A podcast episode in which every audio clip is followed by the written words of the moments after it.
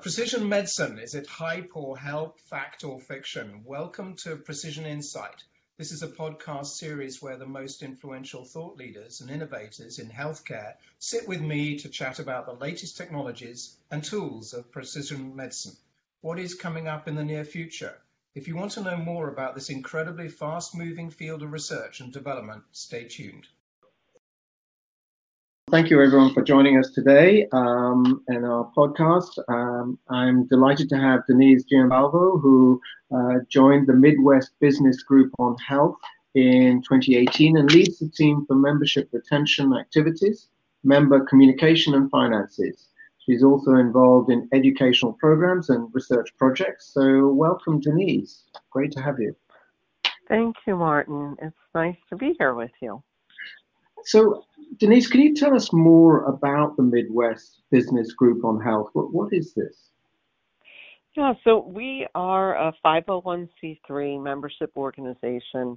Um, we consist of public and private employers representing about 4 million lives in the United States with an annual spend uh, in healthcare of about $4.5 billion.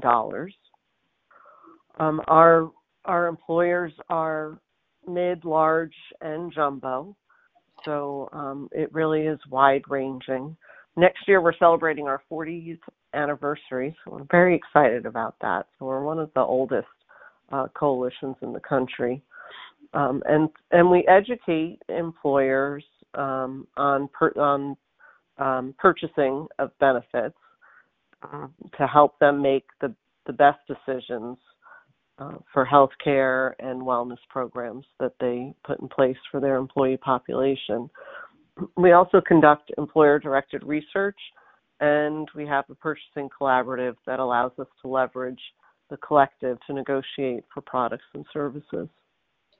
Wow, I mean that's pretty comprehensive, and and uh, at, 4.5 billion, that's a, a, pretty significant amount of uh, lives you, you're looking after and, and a bit of responsibility there. Um, you, you, offer a number of toolkits and resources on, the health benefits um, and health improvements. Could, you tell us more about what those might be and some examples?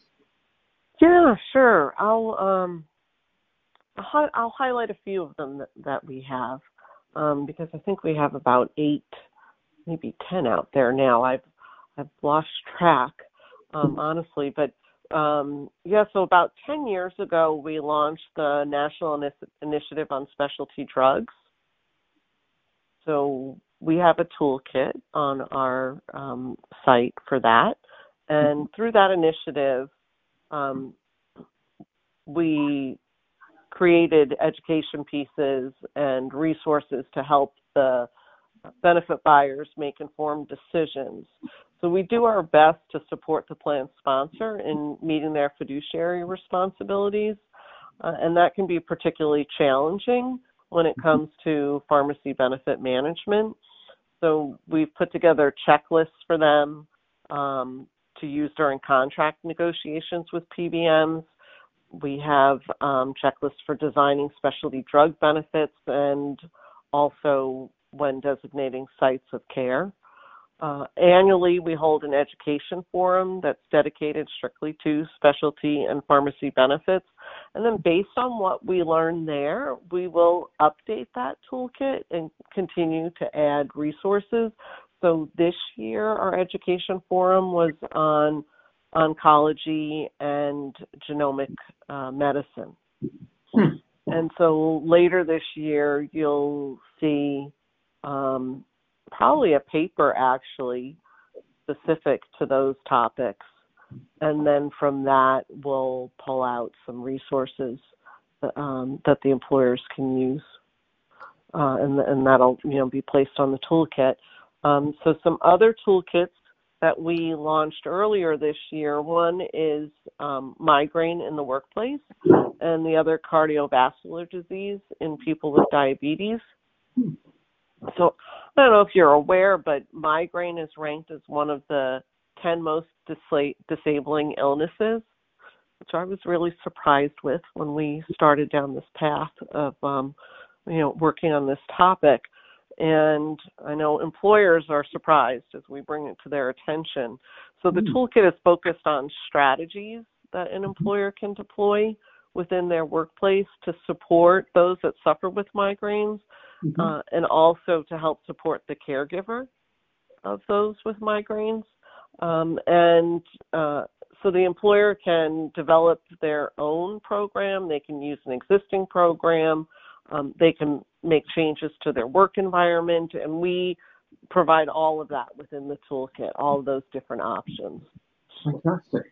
And I, and um, yeah, sorry, I mean, the, the, the fact that you are providing these toolkits is probably an indication of why you have continued um, uh, as a group for so long, um, because you're actually providing the resources for the employers that they need to organize the, the optimal care provision for their employees. Yes, I I like to believe that's one of the reasons why we we make our toolkits um, available to anybody. So um, yeah, we we don't lock them down. We we want them used. They're um, they're really intended for the small to mid-sized employer because they have a harder time getting their needs met.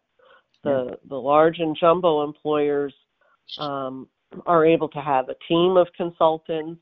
Mm. Um, they also often have a larger staff in house to work on benefits, and um, they also have the the size behind them, you know, the the mass yeah. population behind them to be able to uh, leverage that in negotiations. Um, so, and and we know that there are many more small and mid-sized employers out in the country than than the large and jumbos. I was just going to ask a question about that. Actually, was that the, the in terms of the overall uh, employee workforce, uh, is it true to say that there are more people employed in in small, uh, medium um, enterprises than in the jumbo large ones? Yes. Yes in total there are. Yeah. yeah. So you're meeting a, a, a need of the population um, that's, that's really quite, uh, you know, a larger group of the population than the jumbo um, large uh, companies have, which is is impressive actually. I mean, I think that uh, meeting that need where you don't, as a small company, have the resources to do that uh, you know, to employ consultants to check everything yourself and having a, a clearinghouse where you have authoritative, good data that's relevant to your employees must be very, very helpful. Yeah, and then, and if you think about um, the consultant that is working with these employers and how complex the whole benefit world is, um, they can't be experts in every area you know, yes. as a consultant. So this just helps to, you know, provide additional tools. Like I said, even with, you know, the checklist helps mm the employer ask the questions and and kind of prod the consultant to maybe do a little bit more, right? Um, yes. Or, or perhaps even the consultant ends up learning as a result. Yeah. What do you think the main costs are associated with poor worker health? Um, you know that that that can be looked at a couple of different ra- ways. So the the direct cost, right, for health care. Yeah. Um, and then there's there's the indirect. Mm. So loss of productivity due to mm-hmm. lost days of work, but there's the presenteeism. So they're at work, they're present at work, but they're not fully functioning. Yes. So perhaps errors are being made or they're just not getting as much of their work completed um, as a result of maybe pain that they're experiencing or just overall malaise. Exactly. I mean, we, we see from the healthcare side of things that the costs are, you know, even um, families looking after people. Um, so that if you've got someone who's off sick for uh, injury or disease, uh, and then the family have to take time out of work uh, to take them to hospital appointments or whatever. uh, these indirect costs can be really significant and and maybe uh, six, seven x of what the direct costs are. Oh yeah, definitely. It's a it's been a big topic of conversation over the past couple of years what we're doing for the caregiver and the impact that their involvement um, in taking care of um, elderly, particularly with you know with our population growing older and um, many people having to take care of their parents now. Um, yeah. But then we we have the younger ones too. Um, so it's it's you know there's the children with disabilities also that parents yeah. are caring for who are in the workforce. Yeah. yeah. I mean, we know that mental health is one of the major, probably number one or two, depending on the industry, uh, reason for um, uh, taking time off work or not being 100% effective at work. Um, what, what do you think are some of the most innovative and effective employer strategies uh, addressing the impact of mental health on productivity? Yeah, so we just had our annual conference in May, and we dedicated about half a day just to mental health. Mm. And one of our employers really stood out with what they're doing, and that's um, AbbVie. They're a pharmaceutical manufacturer mm-hmm. located right here in Illinois, just north of um, Chicago. And they they presented on what they've been doing. They just launched a program, an initiative in March, um, where they have a person dedicated to helping their covered population navigate the mental and behavioral health system. And they're they're really focused on the needs for those looking for a provider in a specialized area mm-hmm. because there's already access issues yeah. and then when you need someone who's you know highly specialized even if you can find that person you can't get an appointment with them yes yeah. so um so that's the intent intent of this program that they launched is to reduce the wait time that people are experiencing in getting first time appointments and also the time that they're spending um, finding that person who will accept them as a new patient. Um, so we don't know yet what impact that is having on their workforce because they, you know, they just rolled it out. But we're really looking forward to next year to to receiving an update. And then in May, with um, it was uh, Mental Health Month, National Mental Health Month, they released a video internally to address stigma hmm. And help their employees overcome the stigma of asking for um, help yeah. um, or even being able to talk about it. And they looked at what disease state, or not, sorry, not disease states, but mental illnesses were most prevalent within their mm-hmm. population, and then had um, the video done specific to those. And it was really compelling. They played it at our conference, and there were some people in tears. I mean, the uh, the danger in doing that is actually that you start to enable people to talk about uh, their mental health problems, and actually we start to see the iceberg underneath. And you know, we talk about lack of access to care.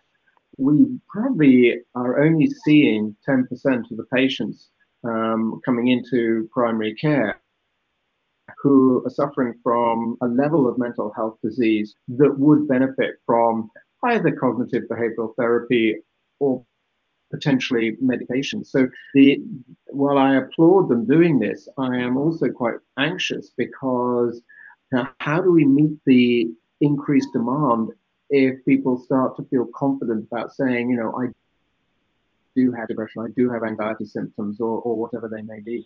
Um, that's quite a challenge for the system. But yeah, I, agree with you, and it's why we just wrote a paper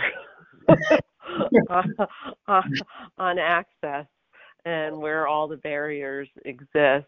And we we haven't released it for the public. We're using it internally right now with a cohort of employers and some other um, stakeholders in the system where um, you know we're just meeting as a small group right now to discuss and see exactly how we can um, influence change within yeah. that. Who else do we need to bring to the table, and what really needs to what happen? What what what are the discussions need to look yeah. like in order for us to move that needle?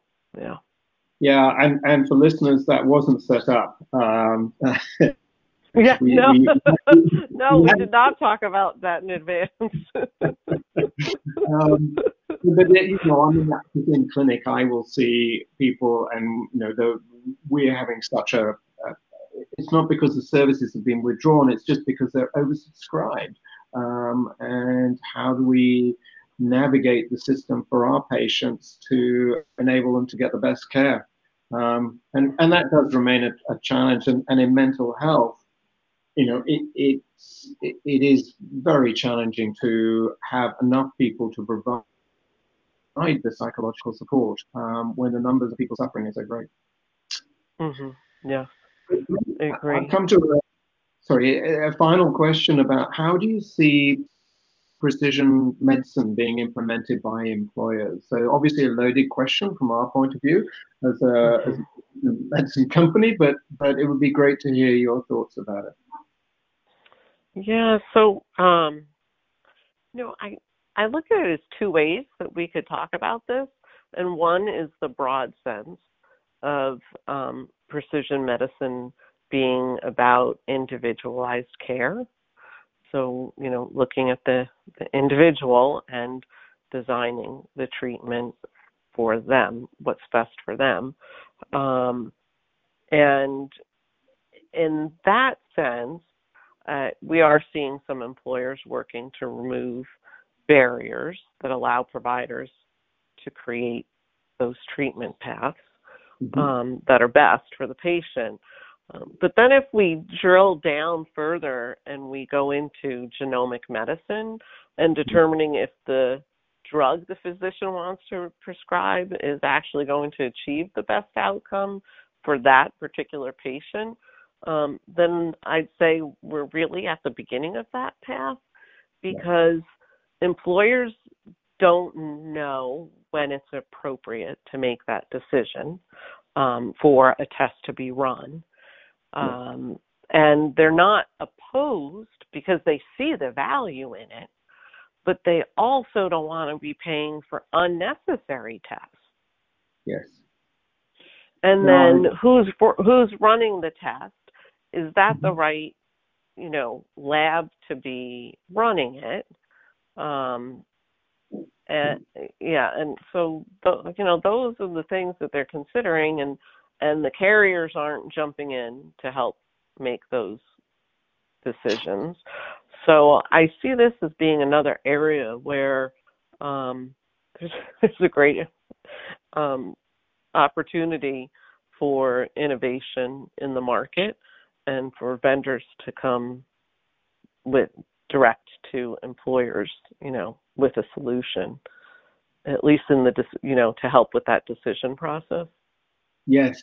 No, I think you're you're right. I mean, everyone is struggling with this. Um, from my experience as a physician, I would say pharmacogenetics or genomics is is just one area of information that isn't being used at the moment. Um, we, when we got into this, found very rapidly that uh, liver function, for example, was not being used either even though the information was already available within the electronic medical record, patients were still being prescribed doses of medications that hadn't been adjusted for the liver function. And then, if that's the case, adding another test such as pharmacogenetics, what is the likelihood that a physician would would use that information if they're not using conventional test information? So, um, you know, this this process of of choosing the right patient, the right drug for the right patient is, oh.